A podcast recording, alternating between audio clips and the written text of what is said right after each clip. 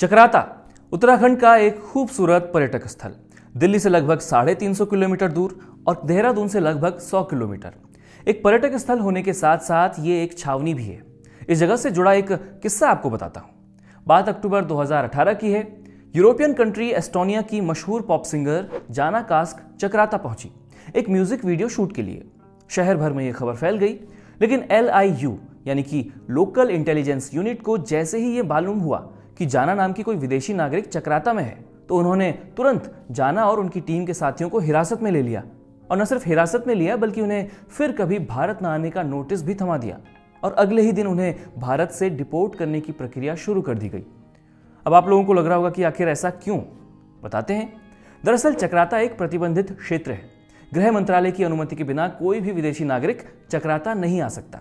असल में जाना कास को खुद भी ये बात मालूम नहीं थी कि जिस जगह वो पहुँची हैं वहाँ विदेशी नागरिकों का आना प्रतिबंधित है। लेकिन ये प्रतिबंध आखिर है क्यों? चलिए, इसी बारे में आज आपको बताएँगे। नमस्कार, मैं अमन। आप देख रहे हैं बारह मासा का वो कार्यक्रम, जहाँ आपको उत्तराखंड के साथ साथ देश, दुनिया की ऐतिहासिक घटनाओं की जानकारी देते हुए बताएँगे कि आखिर हुआ यूँ था।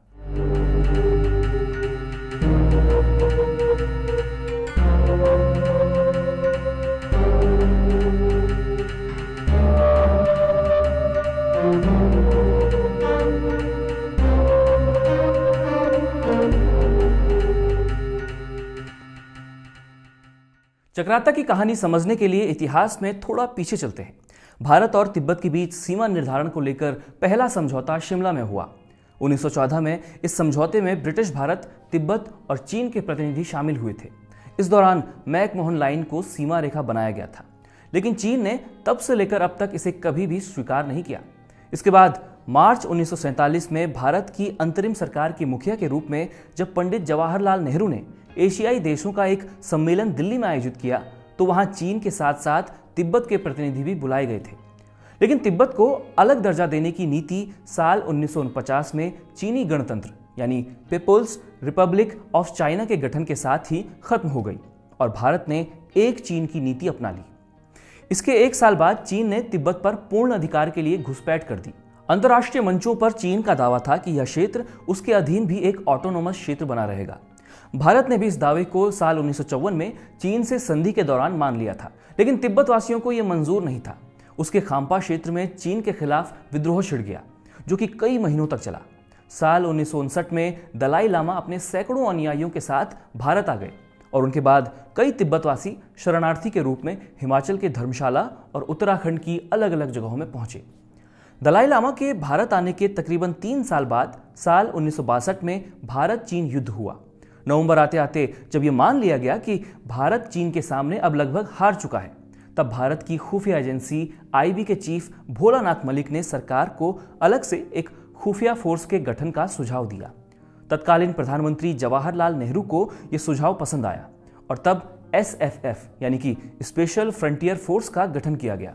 इस फोर्स में सभी जवान तिब्बती मूल के थे और इनकी शुरुआती संख्या पाँच हज़ार थी। तिब्बती मूल के लोगों को ही इस फोर्स में शामिल इसलिए किया गया क्योंकि उन्हें इस क्षेत्र की काफ़ी अच्छी समझ थी। वहाँ की विषम भौगोलिक परिस्थितियों से वे परिचित थे, लिहाजा युद्ध में अच्छा प्रदर्शन कर सकते थे। एसएफएफ का मुख्यालय चक्राता में बनाया गया। इस फोर्स को छापामार युद्ध और खुफिया सूचनाएँ जुटाने के लिए भी प्रशिक्षित किया गया था। इंडियन आर्मी के retired major general Sujan Singh को इस फोर्स का पहला आईजी नियुक्त किया गया। सुजान सिंह इससे पहले दूसरे विश्व युद्ध में बाईसवीं माउंटेन रेजिमेंट की कमान संभाल चुके थे। इसी वजह से एसएफएफ को स्टेब्लिशमेंट टू टू या टू टू बटालियन भी कहा जाने लगा।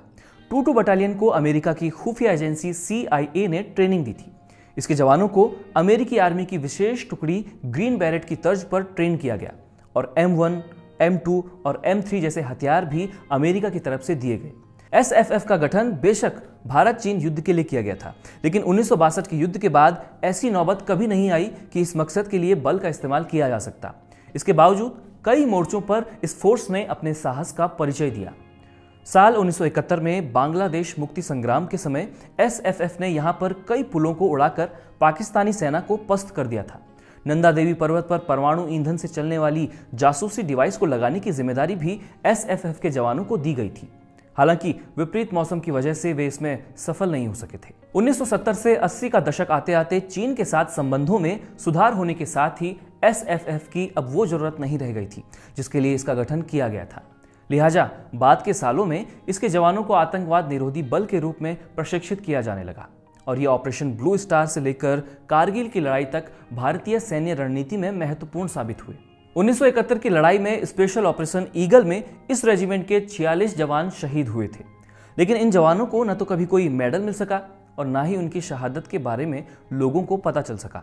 वो इसलिए कि एसएफएफ सेना की बजाय रॉ की एक शाखा के रूप में काम करती है और रॉ की ही तरह इसकी कोई भी गतिविधि यहाँ तक कि इसके अस्तित्व के बारे में भी ज़्यादा चीज़ें पब्लिक डोमेन में नहीं आ पाती। और ध्यान दीजिए हम भी आपको टूटू से जुड़ी सिर्फ़ उतनी ही नपीतुली जानकारी दे रहे हैं जितनी की पहले से पब्लिक डोमेन में मौजूद है।